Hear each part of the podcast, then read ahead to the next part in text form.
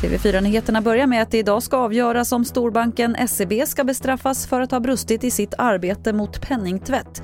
Det är de svenska bankernas hantering och kontroll av risker med penningtvätt i Baltikum det gäller och det kan bli böter på flera miljarder. Mer om det här finns på tv4play.se. Värmeböljan som ligger över Sverige gör att det kan bli algblomning tidigare än vanligt.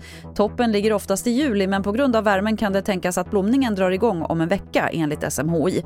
Och just nu kan man se ytsamlingar av alger bland annat runt Gotland och längs kusten upp till Stockholm.